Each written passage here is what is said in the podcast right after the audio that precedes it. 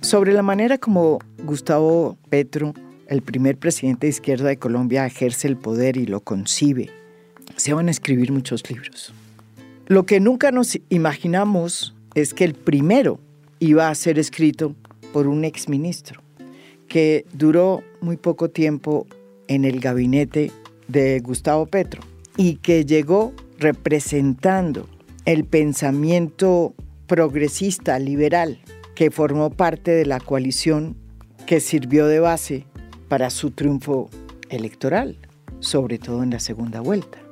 No hay que olvidar que Gustavo Petro no fue elegido solo con los votos de sus huestes. En la segunda vuelta, el voto liberal progresista apoyó al candidato de izquierda. Y en esa camada llegó Alejandro Gaviria, nuestro invitado de hoy en A Fondo.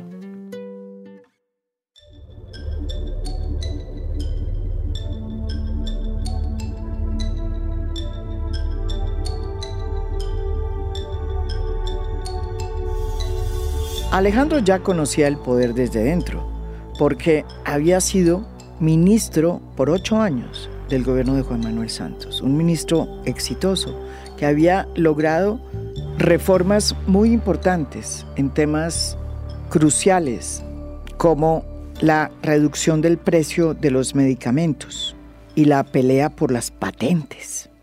Durante los ocho meses que estuvo en la cartera de educación, tomó muchos apuntes sobre sus percepciones, sus eh, opiniones, sus reflexiones en torno al gobierno de Gustavo Petro, que le sirvieron después para hacer este libro. Alejandro Gaviria ya se conoce, salió de manera estrepitosa, digámoslo así, del gobierno, luego de que la coalición que había llevado a Gustavo Petro al poder se partió por cuenta de que no hubo acuerdo frente a la reforma de la salud, sobre todo. Ese debate Alejandro lo llevó desde dentro, con el propio presidente de la República, Gustavo Petro. Y cuando se pensaba que iba a haber un acuerdo y que la reforma que iba a salir de salud tenía la base de un pacto con otros sectores políticos, y sobre todo con varios de los ministros que representaban su gabinete, las cosas no se dieron. Alejandro Gaviria salió en la camada que anunciaba ya la primera crisis de esa coalición, en febrero de este año. A las pocas semanas hubo una segunda crisis en la que salieron los demás ministros que representaban el mismo espectro político de Alejandro Gaviria y la coalición desapareció.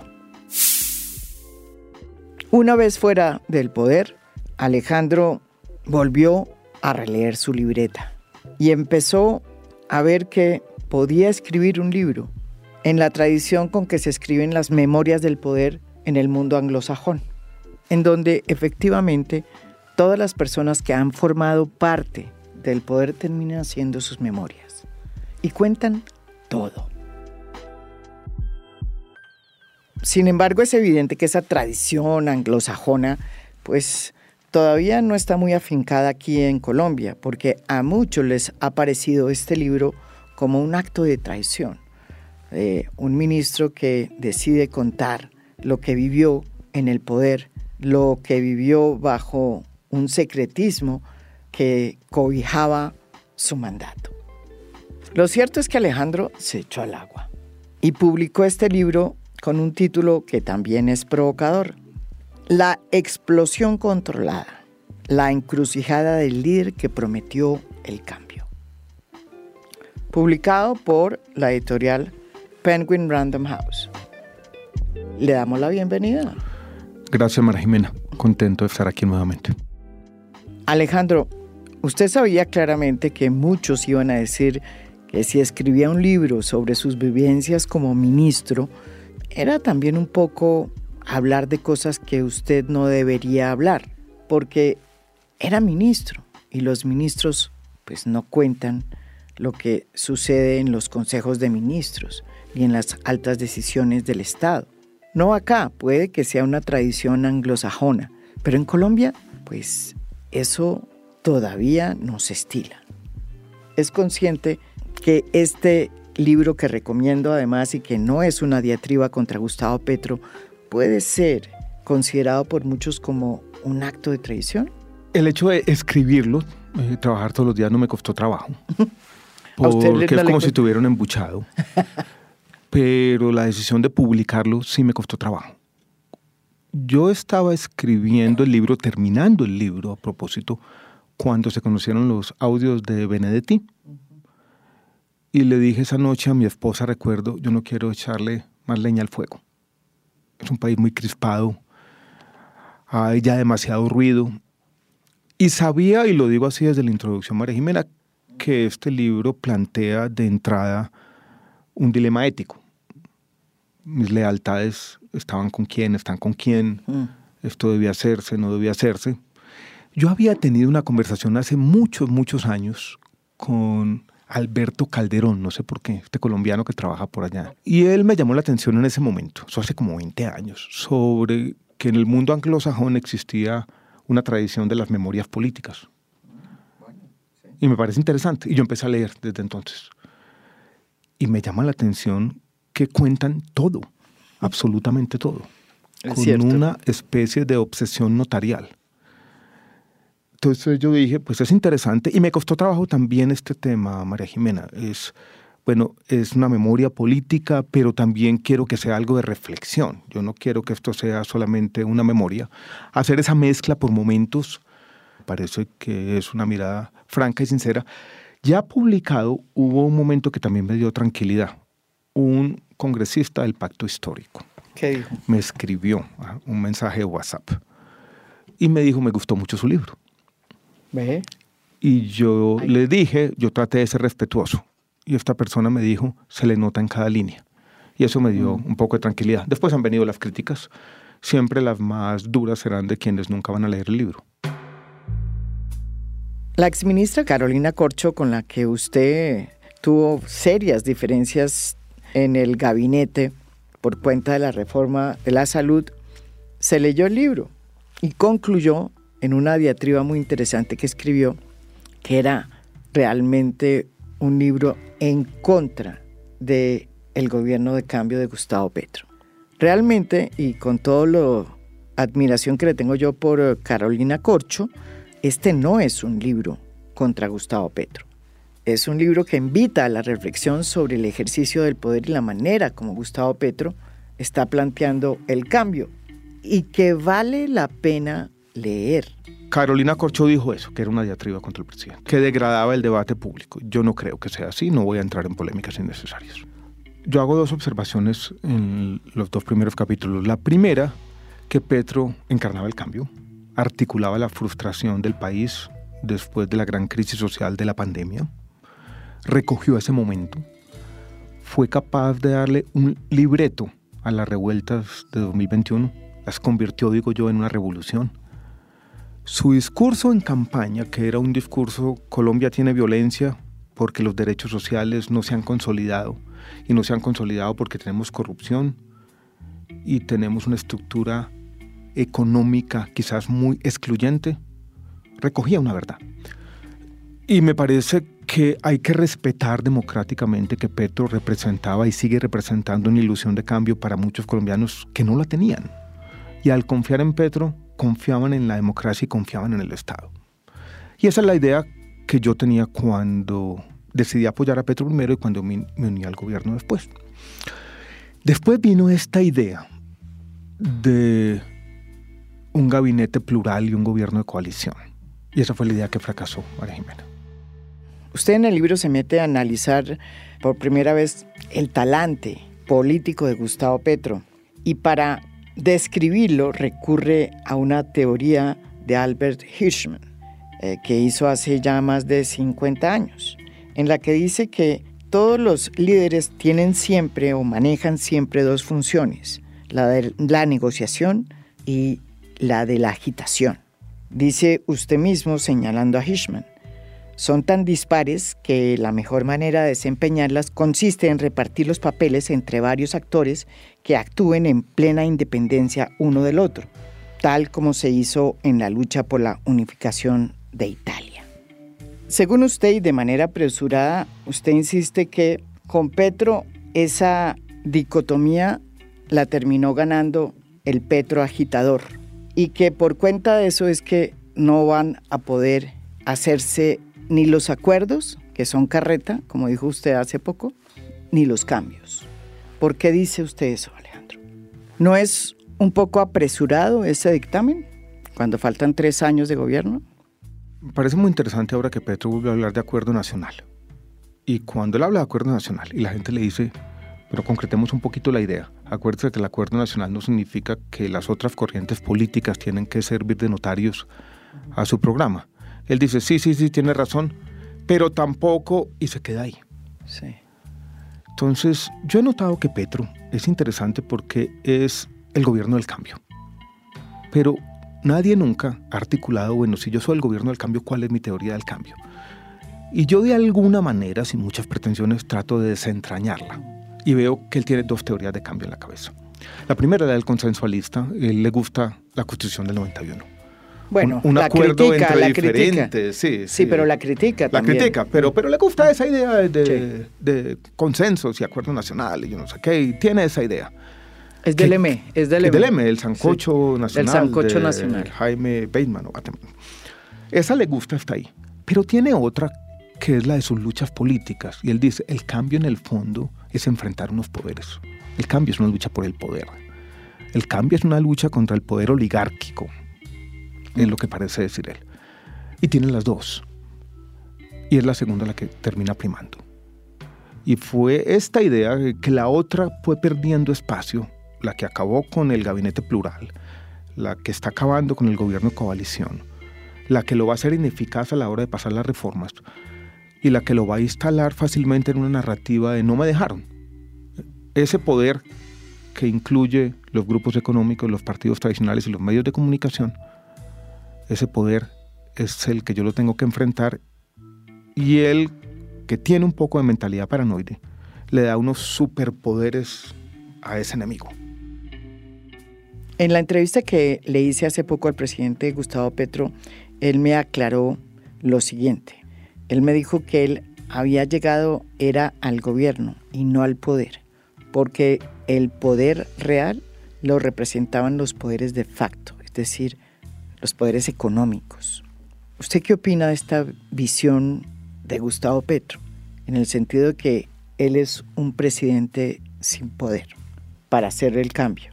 Yo leí esa frase y me llamó la atención. Primero, primer punto, es la democracia liberal está basada en eso, de que uno es presidente, pero el poder es compartido. El poder no es absoluto y el poder no es caprichoso. Eso se llama democracia liberal. Y entonces el presidente Petro estaba esperando que iba a ser todopoderoso. Eh, pues, Mm. eh, no sé, no entendía el régimen político en el que estamos. Lo segundo, yo creo que él le asiste algo de razón cuando dice eh, el cambio necesita romper con algunas estructuras de poder. Yo me acuerdo, Alejandro, que cuando usted era ministro de Salud me decía exactamente lo mismo que me dijo Gustavo Petro de presidente, que no podía hacer ningún cambio en materia de política de salud porque los políticos y el Congreso no lo dejaban. Hasta el punto que como no pudo pasar la reforma de salud, le tocó hacer los cambios a través de decretos. Eso me lo dijo usted, ¿se acuerda? Yo fracasé, por ejemplo, con este impuesto a las bebidas azucaradas, Mm. algunas peleas con la industria farmacéutica fueron muy difíciles, Ujú. cartas que venían de los Estados Unidos, Sí. ciertos poderes que incluso trascienden los poderes meramente locales o nacionales. Eso es verdad, eso es verdad. Pero viene la otra mirada del libro, y eso está bien. Uno necesita ese coraje para enfrentar los poderes paralizantes. ¿Y dónde está el método? ¿Y dónde está la coherencia? ¿Dónde está la consistencia? ¿Dónde está cierta sofisticación estratégica? Y entonces el presidente Petro hoy dice una cosa y mañana otra y mañana otra y se van superponiendo anuncios. Y si uno no ve un método en esto, pues podemos terminar en eso, en una gran exaltación, en anuncios superpuestos, pero en poco cambio. Usted también señala el peligro que hay de que el gobierno de Gustavo Petro caiga en estas utopías regresivas. Es decir, estas utopías que busquen el gran cambio, pero que terminen paralizándolo.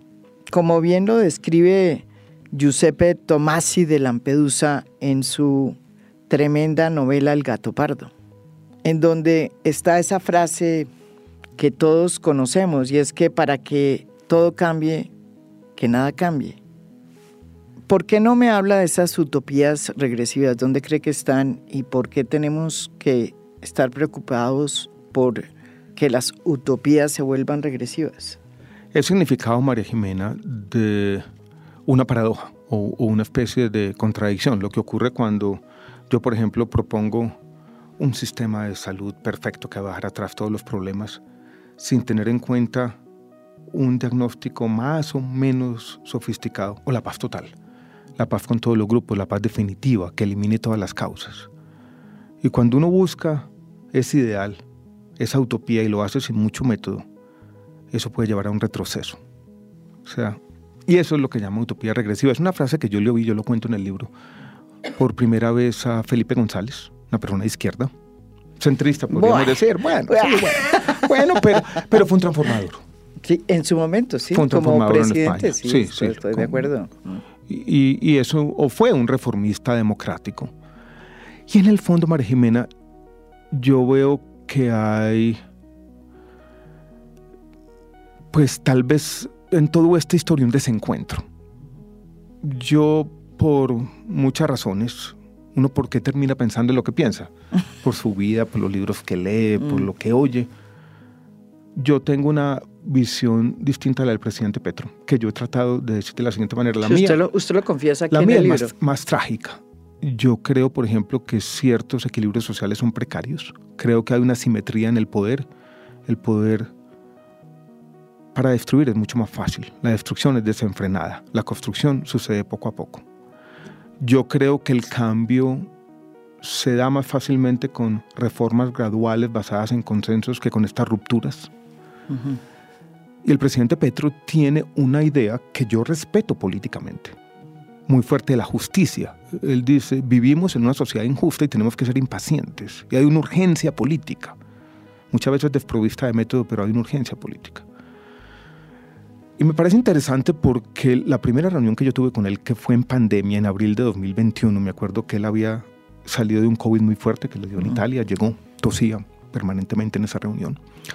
Y esa reunión estuvo basada en una concepción que él tenía y es, había que unir el liberalismo y el progresismo, estas dos visiones de cambio, la justiciera y la más aterrizada, que las dos tienen razón de ser, yo no niego ninguna ni la otra había que unirlas para ganar las elecciones y para gobernar a Colombia.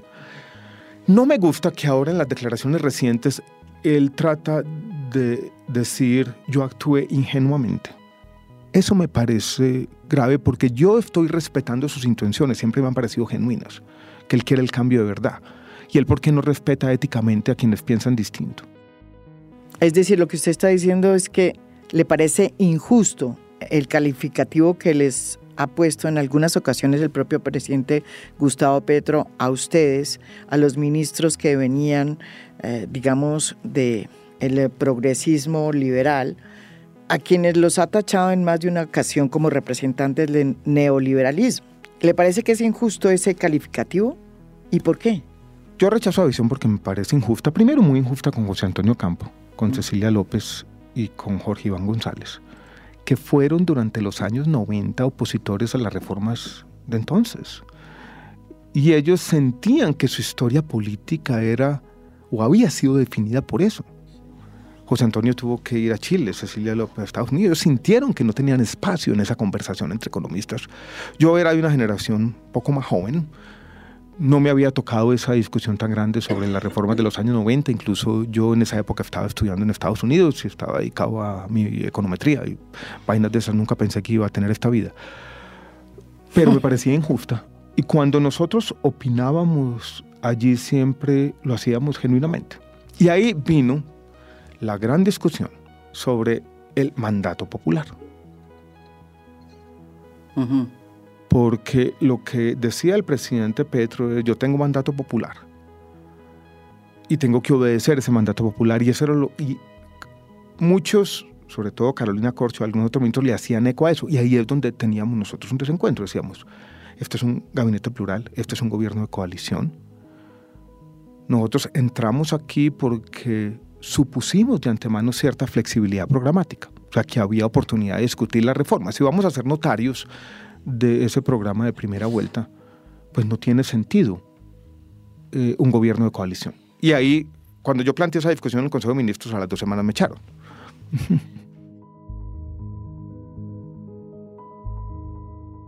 Una de las cosas que también me dijo Gustavo Petro en esa entrevista que yo hice sobre el poder y el cambio era que él estaba de acuerdo en hacer una coalición o un acuerdo nacional con otros sectores políticos ideológicos distintos al petrismo, pero que lo que no iba a permitir era que ellos terminaran arrodillándolo. ¿Alguna observación sobre esta frase? Él dice eso, y en eso tiene razón. Pero yo lo puedo decir, María Jiménez, lo digo con toda sinceridad. Ni José Antonio Campos, ni Cecilia López, ni yo le estábamos pidiendo que se arrodillara. Es más, nosotros respetábamos el programa. Es más, cuando nosotros hablábamos de consensos, yo estaba renunciando a muchas de las cosas que creía. Yo decía, no es que el presidente tenga que hacer nuestra voluntad. Jamás creíamos eso. Y que él tenga que plegarse o adoptar ideas distintas a las que tiene pero tiene que haber cierto margen. Una de las cosas interesantes que tiene este libro es que a pesar de que usted es bastante pesimista hoy sobre las posibilidades de cambio, un cambio que según usted eh, no tiene todavía método ni consistencia, es que usted en esos ocho meses que duró de ministro sintió en algún momento dado la posibilidad de que ese acuerdo iba a darse. ¿Cuándo fue ese momento? El 17 de junio, que fue dos días antes de la elección de segunda vuelta, hubo una reunión grande en un hotel de Bogotá. Mucha gente muy diversa, había gente de la cultura, de la economía, de la academia, muy diversa. El presidente reiteró ahí la voluntad del acuerdo. Y yo dije, esto es en serio. Y yo tengo, María Jimena, a pesar de todo, que me gusta pintarme como un realista, un lado romántico también de la política. Me parece bonito cuando personas diferentes se juntan y están ahí. Durante la primera parte del gobierno, cuando se discutió la reforma tributaria y el presidente Petro ahí de la mano del ministro Campo, yo creo que lideró esa negociación, eso salió bien. Muy bien, sí. Eso salió bien y yo creo que el país tiene hoy una situación fiscal un poco mejor porque se hizo esa reforma a tiempo en medio de las dificultades que ya se avecinan de la economía. Yo creo que eso fue bueno para la economía colombiana, esa reforma. Cuando se presenta la agenda legislativa en las primeras semanas de enero de este año, todo cambia. Todo cambia. Yo vi que todo cambia. Todo empezó a cambiar. Sobre todo con la decisión del gobierno del presidente Gustavo Petro de, de poner como primera discusión la reforma donde menos había consenso, que es la reforma de la salud.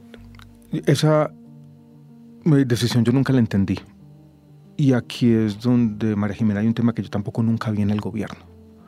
Nunca hubo una discusión, no tenía que participar yo, pero estoy seguro que nunca hubo una discusión estratégica, sofisticada, de naturaleza política, sobre la secuencia de las reformas. ¿Cómo van? ¿Cuál es la estrategia que queremos hacer? Yo levanté la mano en algún consejo de ministros y dije, recuerden que este primer semestre del, segundo semestre del primer año de gobierno, va el plan de desarrollo, de una edición presupuestal, hay tres reformas sociales, eso es difícil, ¿quién ha pensado en esto? Nadie pensaba. O sea, es un gobierno también desprovisto de razonamiento político. Es un, gobierno que no tiene por momentos estrategia clara para asegurar una gobernabilidad y ser el gobierno del cambio. Cuando el presidente decía, ya no lo dice, el cambio son las reformas o las reformas son el cambio yo decía, bueno, y si eso es así, ¿quién está pensando en cuál es la estrategia política? Porque pasar una reforma necesita una estrategia política, no la hay en el gobierno. ¿Usted qué opina de lo que ha sucedido después de que fracasó el acuerdo alrededor de la reforma de la salud y se hundió en el Congreso dentro de la legislatura pasada, que es la más importante para un presidente porque es su primer año?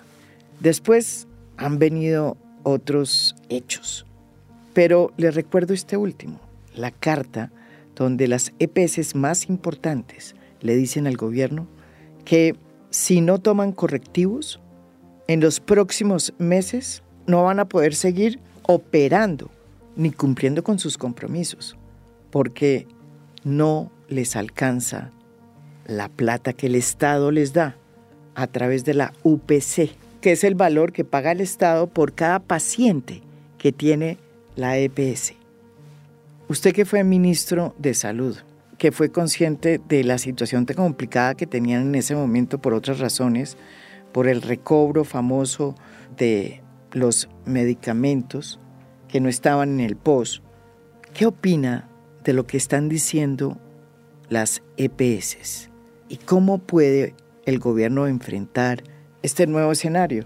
Es una discusión muy compleja desde un punto de vista técnico, María Jimena, porque todos tienen un poco de razón. Cuando dice el gobierno, mire que la UPC aumentó 16%, pero el otro lado dicen las EPS, cuidado que aumentó 16% fue porque hubo muchas inclusiones, nuevos medicamentos y procedimientos que entraron, y la inflación con la que se calculó fue apenas del 4%, 4 algo, y creció tanto porque hay inclusiones.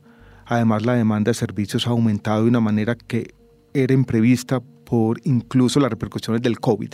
Además, hay una demanda transitoria de servicios porque la gente tiene temor a la reforma. Además, hay unas deudas que vienen del pasado por algunos medicamentos por fuera del plan de beneficios, entonces la situación es difícil. Pero yo creo que todo esto es una anticipación a un debate. Dados esos problemas financieros, cuando se haga un corte de cuentas en la Superintendencia de Salud, se va a encontrar que estas EPS, que son las EPS más grandes, y más importantes del régimen contributivo, no van a cumplir con algunos de los requisitos financieros, en reservas técnicas, en capital mínimo y en patrimonio adecuado. Eso viene de un decreto que yo firmé de habilitación financiera siendo ministro de Salud, que fue un decreto que modernizó el sistema de aseguramiento en el país. Para evitar, me acuerdo, para, evitar las desviaciones estilo Salud Cop. Si eso es así, en cualquier momento el superintendente podría decir, no se cumplen, chao. Entonces yo creo que esto está anticipando esa discusión. A mí me han criticado muchas veces porque yo decía, yo era muy flexible con esas condiciones. Es que, María Jiménez, los problemas financieros... Yo me acuerdo con Salud Cop, todo lo que hizo usted que se demoró. No, es que eso es muy difícil. Los pero se demoró mucho. se demoró mucho, se demoró mucho esa intervención, se alargó mucho en el tiempo. Pero más allá de Salud Cop, los problemas financieros de los sistemas de salud en todo el mundo. Mm. Los sistemas públicos y privados están quebrados porque los medicamentos aumentan a un precio que no es sostenible, porque la población está envejeciendo, porque las demandas sociales son cada vez más grandes. Y este es un problema crónico que no va a resolver ningún sistema de salud y requiere un manejo, requiere una conversación, requiere una atención permanente. Y aquí no fuimos a dar el debate de la reforma y olvidamos ese manejo. María Jimena, a mí me tocó reforma que controlaba los precios de los medicamentos. Claro, sí. Declaración de interés público de un medicamento para mostrar a la industria farmacéutica que el poder del Estado se iba a utilizar. Contra las patentes. Un instituto que hacía evaluación de tecnologías en salud, otras propuestas de reforma basadas en valor, compras centralizadas con la OPS. Este que es un gobierno de izquierda no ha hecho nada en los temas de regulación de precios y de controlar. Y cree que simplemente quitando las EPS se van a resolver los problemas financieros. Eso no es verdad. Eso no es verdad. Usted también dice aquí en el libro que uno de los problemas que consideró usted más complicados de la propuesta gubernamental en torno a la salud es que en el fondo lo único que les interesaba era quitarle el dinero a las EPS para que se centralizara su manejo en el ADRIS, que lo demás les tenía sin importancia. ¿Usted cree que esa era realmente el objetivo de esa reforma? ¿Usted sí cree realmente que a Gustavo Petro no le interesaba ampliar el servicio a los territorios, cosa que las EPS de alguna manera no estaban haciendo? Yo creo que ellos conciben este problema no como un problema complejo, sino como un problema de poder. También es un problema de poder. Y el presidente Petro y algunos de sus ministros desconfían profundamente de las alianzas público-privadas. Yo entiendo que es problemático que la prestación de un servicio social tenga participación privada y pueda haber utilidad. Pero los sistemas públicos no resuelven nada. Incluso hay muchas contradicciones. Ellos ahora están peleando con una EPS, el régimen subsidiado en Antioquia, Sabía Salud. Pues en el fondo es una empresa pública. Capital Salud aquí es pública, la nueva EPS es cuasi pública. Bueno, eh, compensar es una caja de compensación que es cuasi pública. No es que tenga pues un gran apetito de un pulpo financiero. Usted acaba con compensar aquí en Bogotá 25 años de aprendizaje, que no es, vuelvo y repito, un gran pulpo financiero y crea un problema grandísimo simplemente por un sesgo ideológico, sin sentido, una ausencia de pragmatismo, una ausencia de entender cuáles son los problemas verdaderos del país, es generar problemas sin sentido. Pero mire que las cosas se están arreglando sobre la marcha. Ya ha habido dos reuniones en Palacio y el gobierno les prometió a esas EPS darles 10 billones de pesos extra. O sea, mal que bien, se está logrando un acuerdo. Si el gobierno no toma en serio este problema, puede haber una crisis de atención en salud muy grave en Colombia. En Colombia hay decenas de miles de pacientes de cáncer y mañana no empiezan a recibir su tratamiento. Eso es algo que la sociedad no resiste. Y no se puede decir que el sistema no funciona para nadie, porque eso es una gran mentira que también. O sea, como hoy en estas democracias mediatizadas del siglo XXI, todo en las redes sociales, entonces generan tendencias y ponen a un montón de influencers hoy pagados con recursos públicos a decir que el sistema no sirve para nada. Eso no es verdad. En su libro usted también aborda un tema que mm, Gustavo Petro planteó como un gran cambio. Desde que estuvo en las Naciones Unidas, recién posesionado como presidente, y habló del fin de la política contra las drogas de la política prohibicionista y anunció la necesidad de una nueva política, de un cambio profundo en ese campo.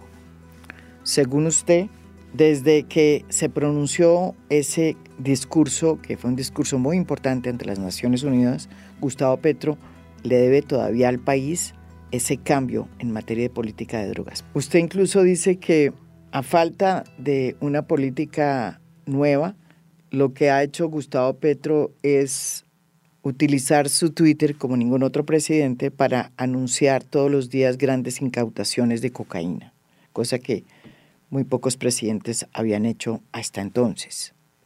¿Alguna reflexión? Lo digo por lo siguiente, eh, hay como tres cosas que uno podría decir porque no hay todavía una claridad como en los énfasis. Primero, un énfasis en la interdicción, y el presidente Petro creo que ha sido el único presidente en la historia del mundo que pasa todas las semanas mostrando decomisos de cocaína que haya. O sea, es cierto. Eh, entonces, una cosa extraña, pero bueno, lo, muestra y lo muestra y lo muestra y lo muestra. Cierto.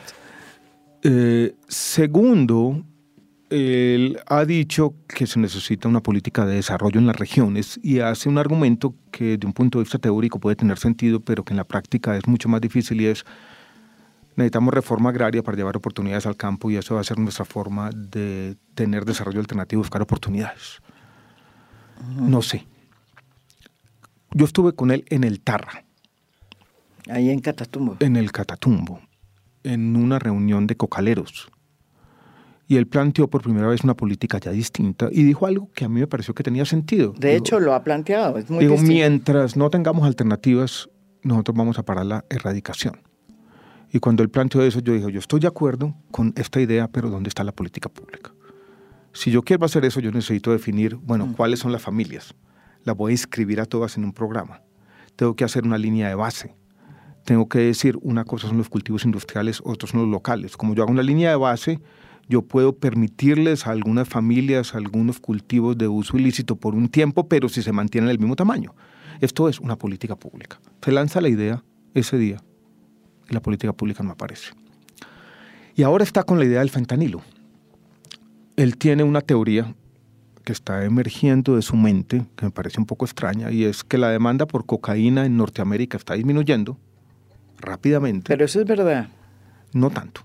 Se ha mantenido constante, incluso el fentanilo y la cocaína pueden ser complementarios. el fentanilo sí es un problema de salud pública mucho mayor que la cocaína, pero la demanda por cocaína en los Estados Unidos no se ha derrumbado. Pero él dice, como se ha derrumbado allá, y está creciendo en Brasil, está creciendo en Australia, está creciendo en Europa, las rutas del narcotráfico van hacia el sur del Suramérica y entonces es como si este problema fuera a desaparecer de Colombia, ya está yendo para... Y nos vamos a librar por el fentanilo del problema del narcotráfico y eso significa la paz de Colombia. Y es como, uy, nos salvamos. Eso es carreta. Eso es carreta. ¿Por qué dice que es carreta? Es verdad que el consumo de cocaína ha bajado en Estados Unidos no lo suficiente, pero el precio sigue igual. Eso estoy de acuerdo. Es carreta por dos razones. La primera, porque las últimas cifras que yo conozco muestran que la demanda por cocaína en los Estados Unidos se ha mantenido más o menos constante durante una década. O sea, no estamos viendo un derrumbe. Sí hay un problema mucho más complejo con el fentanilo allá que nos abre oportunidades de tener una conversación mucho más productiva con los Estados Unidos, como está ocurriendo. Pero eso es lo primero. Y lo segundo, María Jimena, porque hay, y este es un argumento un poco más complejo, lo que los físicos llaman histéresis. Si así se fuera el narcotráfico mañana de Colombia y desapareciera la cocaína, esas organizaciones criminales están ahí. Y esas organizaciones criminales derivan su poder del control del territorio. Entonces ahí tienen la minería ilegal, tienen el tráfico de personas, tienen la captura de recursos estatales, va a aparecer eh, otro tema. Y esto, para mí, y la semana pasada lo dije, plantea un tema muy difícil. Y es así se logren más o menos acuerdos en la paz total con el ELN y con algunas organizaciones criminales. El problema de la violencia en buena parte de la periferia de Colombia es un problema complejo que no va a desaparecer de manera inmediata con la paz total. Todo esto es, tenemos que pensar en esto como el gran desafío de desarrollo de Colombia para la próxima generación y darle como esa mirada más amplia. Usted habla también de que la paz total podría encajar en esa teoría que usted plantea o en esa caja que usted mete muchas cosas de, de este gobierno que es, es correcto de, la de las utopías regresivas. ¿Por qué, ¿Por qué lo dice? Porque si no se hace bien, y si el Estado pierde capacidad de controlar estas organizaciones armadas, y vemos lo que está ocurriendo en algunas regiones del país donde ya están carnetizando la población y donde se comienza a ver una pérdida mayor del control territorial, el asesinato de líderes sociales, ya son 400 los excombatientes de la FARC asesinados. O sea, nosotros tenemos una serie de razones, todos los colombianos, para estar preocupados por el tema de la violencia otra vez. Y la paz total parece ser todavía pues una ilusión. Al final del libro usted confiesa, Alejandro, que entre usted y el gobierno de Gustavo Petro y el propio Gustavo Petro hay una distancia muy grande en cuanto a lo que significa el cambio. Que el cambio para usted significa una cosa muy distinta que para Gustavo Petro. Y que mientras usted considera el cambio un encuentro entre las posibilidades y las necesidades, el presidente Gustavo Petro siempre busca el plan ambicioso, mesiánico, que no deja de ser admirable, pero que termina siendo muy difícil de acometer. Pues yo lo digo de otra manera, utilizando este intelectual, eh, la pasión por lo posible, ¿no? La pasión, el posibilismo, eso me gusta, La pasión por lo posible. Posibilismo, el posibilismo, que es aterrizado, que tiene en cuenta las complejidades, que necesita de alguna manera tener alguna capacidad de adaptación. Pues es la idea que yo tengo del cambio. Aquí no hay una sola vía, esto, esto es difícil. Pero ¿no le parece que también Gustavo Petro es un político muy difícil de leer? Es de izquierda, pero sin embargo, a la hora de hacer su reforma agraria, la ha hecho casi que de manera muy conservadora, porque ni siquiera ha utilizado los instrumentos que utilizaron Alfonso López Pumarejón y Carlos Lleras Restrepo, dos importantes representantes del Partido Liberal que hicieron reforma agraria hasta cuando los dejaron. Gustavo Petro le está comprando a los grandes dueños de las tierras las propiedades a precio comercial, ni siquiera a precio del avalúo catastral.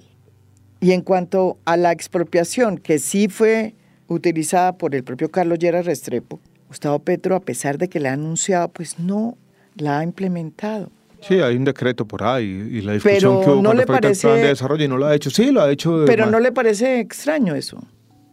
Sí, y, y yo creo que en el libro está esa contradicción, están esas dos personas. Y yo creo que sí es extraño. En cuanto a reforma agraria, el riesgo es que por ese lado Cecilia López levantaba la mano y decir, "Cu- y las 3 millones de hectáreas no parecen posibles, son menos, tenemos que tener un poco más de realismo en las metas. Vamos a ver qué pasa, ¿no? Ahí yo creo que el obstáculo para esa forma de hacerlo, que él resolvió hacerla de esta manera, yo creo que para evitar la violencia, entre otras cosas, Sí. es la misma capacidad del Estado. Esperemos que le vaya bien. Yo, yo en eso, María Jimena, si el presidente Petro logra eso, habrá pasado la historia. Yo creo que solo con eso el presidente Petro también habrá pasado la historia, ¿o no? Sí, sí. Si logra hacer eso y si logra darles a algunas regiones de Colombia no solamente una reforma agraria, sino un desarrollo rural, una forma de involucrarse y de insertarse en la economía nacional y en la economía global, si de ahí se construyen algunas historias de desarrollo, si de ahí se le da un dinamismo, si eso lleva a una reivindicación y dignificación Sí. de la vida de mucha gente, pues ese es el cambio. Usted también dice que uno de los eh, riesgos que corre este gobierno y el país es que nos termine pasando lo que sucedió en la novela El gato pardo de Lampedusa, una novela que habla sobre el cambio y sus trampas, como dice usted en el libro. Este libro, que fue escrito además en eh, los 50, describe a la Italia del siglo XIX, una época en que se vivió una transición en la cual las cosas buenas, dice usted, se arrojaron a la basura con las malas, al mismo tiempo que surgía una nueva élite política que replicaba los peores defectos de los antecesores, omitiendo las virtudes. El cambio frustrado, dice usted, que hay detrás de esta frase de Lampedusa de que para que todo cambie, nada cambie. Según Lampedusa, esta imposibilidad del cambio fue lo que permitió que en Italia naciera el fascismo. ¿Usted realmente cree que Colombia está en esa misma encrucijada? Se lo pregunto porque yo todavía no veo que el fascismo se esté tomando Colombia. Sí, es que yo tuve una, una coincidencia. Yo estaba empezando a escribir este libro, eso fue en Semana Santa. en Semana Sí, sí, sí. Y yo había salido del gobierno y todos tenemos listas de libros no leídos que queremos leer. ¿Y usted Y cuál yo era? era el gato pardo, el gato pardo. ¿Usted nunca se había leído Tomasi. El Gato? No, lo había ojeado y nunca me lo había leído, bien leído, Ah, o sea, ya. concentrarme dos semanas y Tremendo. leerlo subrayado. Es tremendo libro. sí. Fue el único libro que él escribió, ya a, lo- a los correcto. 60 años. Es un libro sobre el siglo XIX y sobre la ilusión de cambio. Es el libro sobre el De cambio. Italia, sí. Y, es el libro sobre una clase política, en este caso una aristocracia que se reemplaza por Que otra. se cae. Exacto. y es- este, como tenía una visión aristocrática, siempre tenía ese temor de que los nuevos que llegan van a reemplazar a los otros y van a borrar sus virtudes y van a traer unos nuevos defectos. ¿Qué es el cambio? Es la dificultad del cambio. Pero él escribió eso, a pesar de que era un libro sobre el siglo XIX, lo escribió en la segunda década ya del siglo XX, como una reflexión también sobre el fascismo en Italia. Y en ese libro yo creo que hay esta advertencia de que si las promesas de cambio no se materializan, vienen otras ideas reaccionarias, el fascismo. Y ese es un riesgo que pues, corre Colombia y, y es un riesgo que se está mater- materializando en muchas partes del mundo, y- en y- Europa, ¿Y usted cree es lo que que está ocurriendo. en- Yo no quiero ser aquí un agorero, pero claro que tenemos ese riesgo, claro que está ahí, ¿no? para que todo cambie o que nada cambie? Eso es lo que decía Lampedusa y entonces el Eso lo cambio se volvió... decía así su sobrino, que era este eh, medio cínico, peleando al lado de Garibaldi. Y esa frase se ha interpretado como cínica, pero en el fondo era una advertencia que le decía a él, usted tiene que cambiar. Y si quiere conservar algo de lo que tiene, cambie. Porque si no cambiamos, esto va a ser avasallante. Y entonces es, para conservar algo del status quo, hay que cambiar, que yo creo en eso. eh, negar el cambio no es el camino, no es la ruta para Colombia. Entonces vamos a la premisa que usted plantea al inicio de este libro, cuando sentencia que este gobierno tiene una encrucijada que le está impidiendo hacer el cambio. ¿Usted cree que ya no va a ser posible que Gustavo Petro logre ese cambio? Un cambio que consiste en una cosa muy simple. Él lo ha dicho ya también muchas veces. El gran cambio es la erradicación de la violencia de la vida nacional, para que la vida sea sagrada, como dice él en sus discursos, para que se rectifiquen las desigualdades que ha producido la guerra. ¿Usted no cree que ese cambio puede ser posible? Tú me hiciste una pregunta al comienzo si el libro era prematuro. Mm. Y yo digo que no, porque yo pude haber escrito este libro en cuatro años y en cuatro años hubiera sido una autopsia, ¿no? Como, y, no es prematuro porque en el fondo, ahora lo pienso así, por primera vez quizás, era una advertencia. Porque yo creo que ese cambio está en veremos. Y con lo que tenemos hoy, ese cambio está aplazado. Y la posibilidad de un cambio no parece tan cierta. Ese es el mensaje un poco que está en el libro. Es una advertencia. Y yo creo que así lo podría leer alguien en el gobierno también. No solamente como oposición, sino como es un, llamado de atención de alguien que estuvo adentro, que con, ¿cómo llamámoslos? escepticismo, pero también con ganas de aportar. Eh, pasó siete meses en el gobierno del cambio y salió porque ocurrió este desencuentro político. Y entonces vuelvo y le hago la pregunta. Cuando uno plantea este tipo de cosas, la respuesta que uno obtiene del propio presidente Gustavo Petro es, a ver, pero es que el problema es que las élites políticas no quieren el cambio. El problema no soy yo, el problema es que las élites políticas no quieren el cambio. Si uno plantea eso de entrada como una contradicción. Tiene algo de razón, debo decir. Tiene algo de razón. Pero eso, tiene, eso entraña un peligro, María Jimena, y es que el presidente Petro diga, listo, el cambio no fue posible, yo de alguna manera me voy a contentar con una historia política, con un relato. Y es, de nuevo, no me dejaron ni los grupos económicos, ni los medios de comunicación, ni los partidos tradicionales que están amangualados. Eh, se necesita algo de parte y parte. Y es de nuevo la discusión sobre el acuerdo nacional. El cambio no es solamente que haya unas élites oponiéndose, hay un gobierno que tiene esa posibilidad verdadera, a pesar de todos los problemas. Y como se están haciendo las cosas, esa es la advertencia del libro, probablemente el cambio no va a ser. Una de las cosas que me sorprendió del libro es que usted evitó tocar un tema que ahora se ha puesto de moda y que tiene que ver con las, eh, digamos, condiciones personales de salud del propio presidente Gustavo Petro. Él ya dijo en una entrevista que no tenía ningún problema de salud y que sus continuas fallas de asistencia tenían que ver con el hecho de que tenía una agenda sobrecargada. En fin, usted decidió no tocar ese tema. ¿Por qué? Tres cosas, María Jimena. La primera, yo de manera deliberada, y así lo insinuó en la introducción del libro, dije no me voy a meter en ese tema. Creo que yo lo digo de esta manera, abro comillas, voy a ser prudente. La segunda, yo soy un liberal y los liberales, los liberales creemos que hay un ámbito de la vida privada que debe respetarse para cualquier ser humano.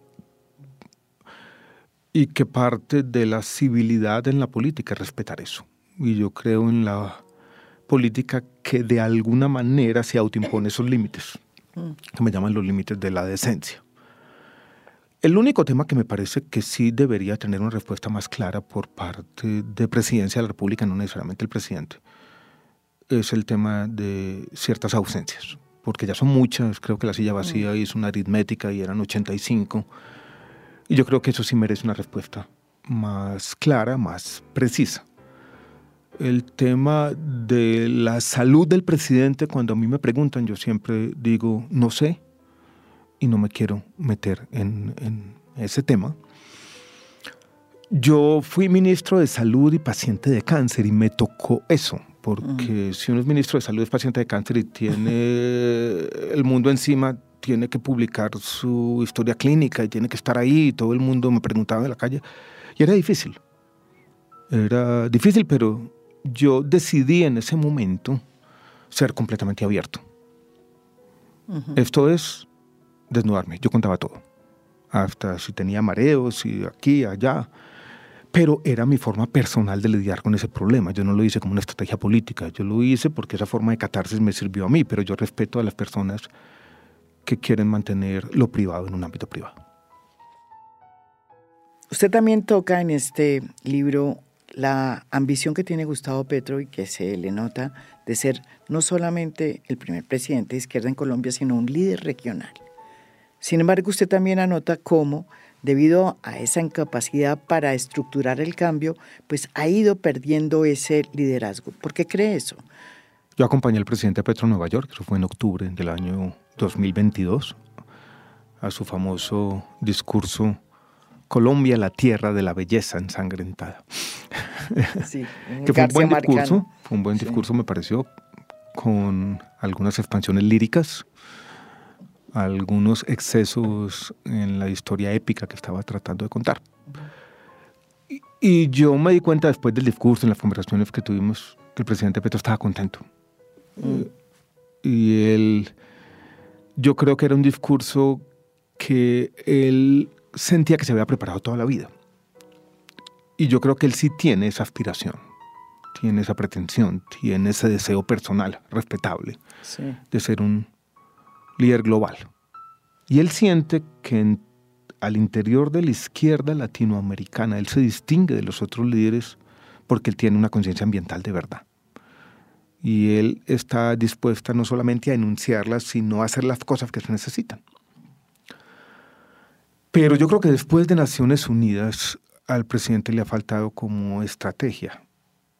Y algunos de sus discursos son un poco incoherentes. Uno que dio por allá en la Universidad de Stanford, eh, ya demasiado, ¿no?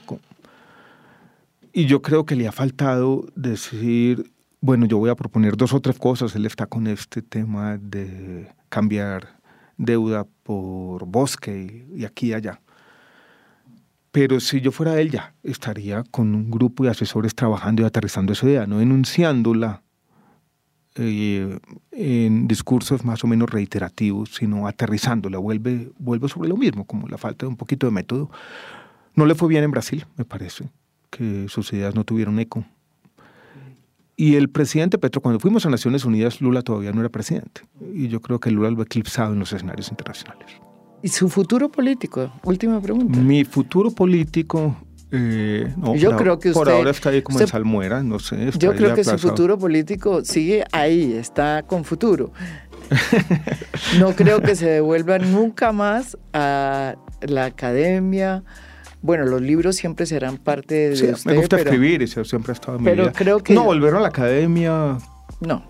A un académico puro, quizás no. No me equivoco entonces. No, yo creo que usted está listo para seguir en la brega política, ¿o no? Mm. Yo sí creo. Digáramos que uno nunca está listo para evitar ese mundo cruel. no, ya lo veo mucho más. Sí, sí, sí, ya más, sí, más tranquilo. Y más mm. decidido a que la vida es la política suya, ¿o no? No me gusta esa frase de la vida es la política. Eh, decir la vida y la política pueden mezclarse. Porque siempre me ha gustado tener una vida, un pedacito de vida por fuera de la política también. Todo el tiempo política tampoco me gusta.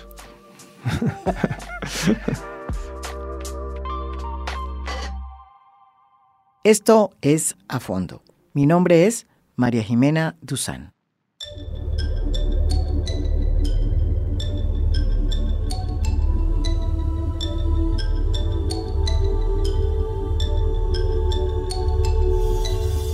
A Fondo es un podcast producido por Mafialand.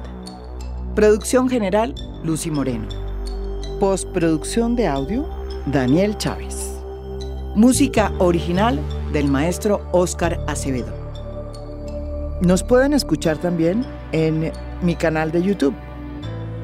Gracias por escuchar. Soy María Jimena Duzán.